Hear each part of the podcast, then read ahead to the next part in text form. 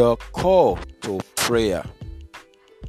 When my daughters see that my posture around them in the house begins to change, the next question they would ask is Daddy, is it time for prayer? To them, prayer time is a delight. It is what they anticipate each day. Can that be said of you? This is Destiny Capsules Devotional with Demola Awoyele. Friend, one of the marks of spiritual growth is the desire to do spiritual things. 1 Peter chapter 2 verse 2.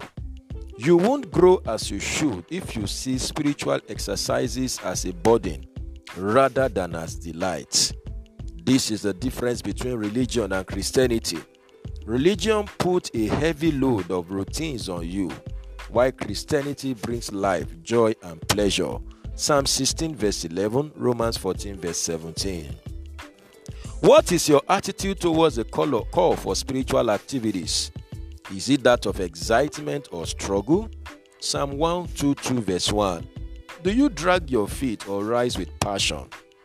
You think you are spending too much time and days in church why you have not taken time to just it, but the time you spend doing other physical things, legitimate and frivolous.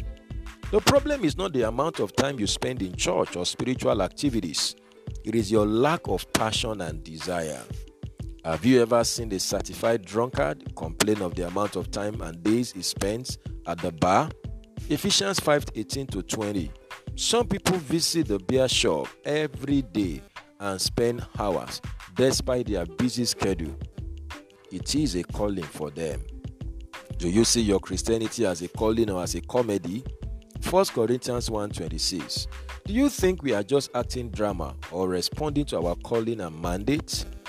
The coming days will be very difficult for a lot of people. Perhaps the devil has strategically punctured your walk with the Lord this year. Luke 22 31 to 32. You need to rise up. Never explain your lack of spiritual fervency away. Romans 12 11, Hebrews 12 12.